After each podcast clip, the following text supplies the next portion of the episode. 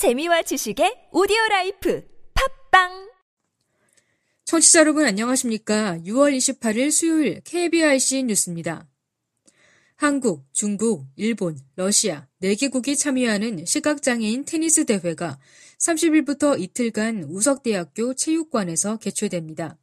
올해로 8회째를 맞는 이번 대회에는 선수 및 임원 등 50여 명이 참가하며 단식 경기 3종목으로 치러집니다. 시각장애인 테니스 경기장은 비장애인 경기장보다 작으며 특수 제작된 시각장애인용 테니스 공과 라켓을 사용합니다. 한국에서는 2009년 시각장애인 테니스 연맹이 발족됐으며 이듬해부터 매년 우석대에서 시각장애인 테니스 대회가 열리고 있습니다. 정진자 특수교육과 교수는 이 대회는 시각장애인들에게 새로운 꿈과 희망을 주는 의미 있는 대회라면서 이번에 첫 출전한 러시아뿐만 아니라 싱가포르나 호주 등도 적극적인 관심을 보이고 있어 향후 참가 국가와 대회 규모가 크게 늘어날 것이라고 기대했습니다. 올해로 제13회를 맞이하는 스페셜 올림픽 코리아 전국 하계 대회가 오는 7월 25일부터 27일까지 3일간 창원시에서 개최됩니다. 스페셜 올림픽은 발달 장애인들에게 지속적인 스포츠 훈련 기회를 제공하고 정기적으로 대회를 개최해 참여시킴으로써 생산적인 사회 구성원으로서 인정받을 수 있도록 기여하는 대회입니다. 이번 대회에는 전국에서 선수 및 코치 등 2,500여 명이 참가하며 창원 종합운동장을 비롯한 각 경기장에서 육상, 수영, 축구, 농구, 탁구 등 7개 종목이 치러집니다.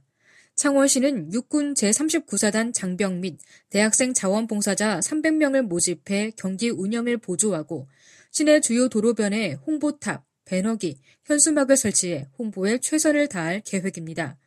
또한 참가 선수 및 대회 관계자들의 불편함이 없도록 숙박, 교통, 환경 정비 등 대회 준비에 만전을 기한다는 방침입니다. 안원준 창원시 행정국장은 이번 대회를 통해 전국의 발달장애인들이 서로에 대한 공감대를 형성하고 훌륭한 사회 구성원으로서 자리매김을 할 것으로 기대된다면서 참가 선수들의 편의와 안전을 최우선으로 하는 성공적인 대회가 되도록 지원을 아끼지 않겠다고 전했습니다. SKCNC와 일산직업능력개발원이 씨앗 프로그램 수료식을 27일 개최했습니다. 씨앗 프로그램은 청년 장애인을 위한 양질의 ICT 일자리 창출을 목표로 SKCNC와 한국장애인공단 일산직업능력개발원이 함께 만든 장애인 IT 전문가 육성 프로그램입니다. 양 기관은 ICT 전문가로 성장하길 희망하는 미취업 청년 장애인들에게 지난해 11월부터 6개월간의 이론 교육과 2개월간의 기업 현장 체험 실습 과정을 지원했습니다. 이를 통해 교육생 전원이 자바 국제 공인 자격인 OCJP 자격증을 취득한 바 있습니다. 수료식에서 교육생들은 자신들이 직접 설계 개발한 시스템을 발표했으며 우수한 성적으로 교육을 마친 7명에게는 각 100만 원의 행복 IT 장학금도 수여됐습니다. 이날 수료한 교육생 23명 중 14명은 10개 회사에 취업 또는 인턴십 참여가 결정됐으며 9명은 국내 IT 기업과의 면접을 준비하고 있습니다. 정우군 일산 직업능력개발원장은 이번에 SKCNC와 협력해 IT 전문가를 양성한 것은 취업의 길을 넓히는 등 매우 뜻이 깊다며 향후에도 IT 업체와 협력을 통해 IT 전문가를 양성할 수 있도록 노력하겠다고 밝혔습니다. 베리어프리 공연 전문 기획사 스튜디오 뮤지컬이 인문학 퓨전 낭독쇼, 정경 부인이 된 맹인 이씨 부인 공연에 출연할 장애인 배우를 공개 모집합니다. 오는 9월 15일부터 3일간 서울시청 광장 야외 무대에서 열리는 축제의 프로그램으로 한국장애예술인협회는 정경 부인이 된 맹인 이씨 부인을 무대에 올립니다. 여자 주인공을 비롯한 일부 배역은 오디션을 통해 장애인 배우로 선발함으로써 장애 예술인이 꿈을 실현할 수 있는 기회가 되도록 할 예정입니다. 공연의 내용은 조선시대를 배경으로 5세 때 시각장애를 갖게 됐지만 결혼 후 유복 아들을 낳아 혼자 약주와 약과를 비접팔며 아들을 판중추 부사에 오르게 해 집안을 일으킨 조선시대 여성 장애인인 이씨 부인의 실화를 바탕으로 구성됩니다. 오디션 참여를 원하는 장애인은 7월 6일까지 이메일을 통해 오디션 접수 신청을 할 수 있습니다. 동작구가 서울시 최초로 장애인 생활 전반에 대해 실태조사를 실시합니다. 최근 장애인 복지 수요가 증가함에 따라 신뢰성 있는 기초 자료를 확보해 동작구 지역 특성에 맞는 장애인 정책 개발에 활용하기 위해서입니다. 군은 객관적이고 전문적인 조사를 위해 36대 산학협력단과 학술 용역을 체결하고 서울시립 남부장애인 복지관과 협의체를 구성했습니다. 대상은 표본 추출 방식으로 10%를 선정해 방문 또는 유선 설문조사를 통해 진행하게 됩니다. 조사 내용은 소득 수준, 주거 환경, 학력, 결혼 여부와 같은 객관적 지표와 만족도, 폭력 및 차별 경험, 장기 발전을 위한 의식 등 주관적 지표입니다. 분석 결과는 향후 중장기 장애인 정책 수립 시 적용의 근거 자료와 장애인들의 생활 수준 향상 등을 위한 서비스 개발 기초 자료로 활용될 계획입니다. 이명재 사회복지과장은 전문적인 실태 조사를 통해 실질적으로 도움이 될 수 있는 정책을 개발하는 데 큰 도움이 될 것이라며 앞으로도 장애인의 생활 수준 향상을 위해 노력하겠다고 밝혔습니다. 종합 홈 인테리어 전문기업 한샘이 27일 안산시 단원구 선부동의 장애인 일자리 창출 매장 굿윌 스토어 한샘 1호점 문을 열었습니다. 굿윌 스토어는 사용하지 않는 물품을 기증받아 이를 손질, 판매하는 비영리 매장으로 장애인을 판매 사원으로 고용하게 됩니다.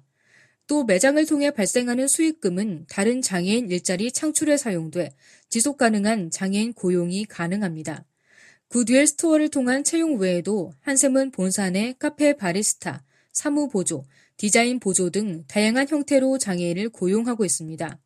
또한 지난해 11월 한국장애인 고용공단 경기지사와 협업해 경기도 장애인 체육회 소속 아마추어 선수 36명과 근로 계약을 체결한 바 있습니다.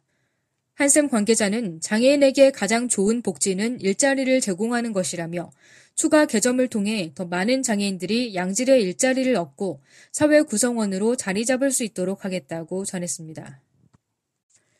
제주시는 장애인 고용 장려금 지원 업체에 대한 현장 점검을 실시한다고 28일 밝혔습니다.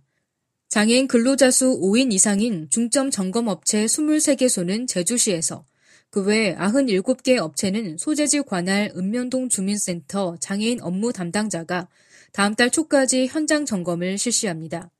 점검 사항은 장애인 실제 고용 여부, 최저임금법에 의한 월 급여액의 적합 지급 여부, 근로 환경, 근로자 및 사업주 애로사항 등입니다. 부정수급 사실 적발 시 관련 규정에 의거 환수 및 장려금 지급 제외 등 조치를 취할 계획입니다. 제주시 관계자는 한국장애인 고용공단 제주지사 등 유관기관 회의를 통해 장애인 고용 장려금의 효율적 지원 관리 방안 등을 협의해 나갈 방침이라고 전했습니다. 끝으로 날씨입니다. 내일은 전국에 가끔 구름이 많겠으나 대기 불안정에 의해 오후에 강원 영서와 경북 북부 내륙에는 소나기가 오는 곳이 있겠습니다. 또한 제주도와 전남 해안은 제주도 남쪽 해상에서 북상하는 장마 전선의 영향으로 차차 흐려져 제주도는 오후, 전남 해안은 밤부터 비가 올 것으로 예상됩니다. 내일 소나기가 내리는 지역은 돌풍과 함께 천둥 번개가 치는 곳이 있겠고 강수량은 지역차가 크겠습니다.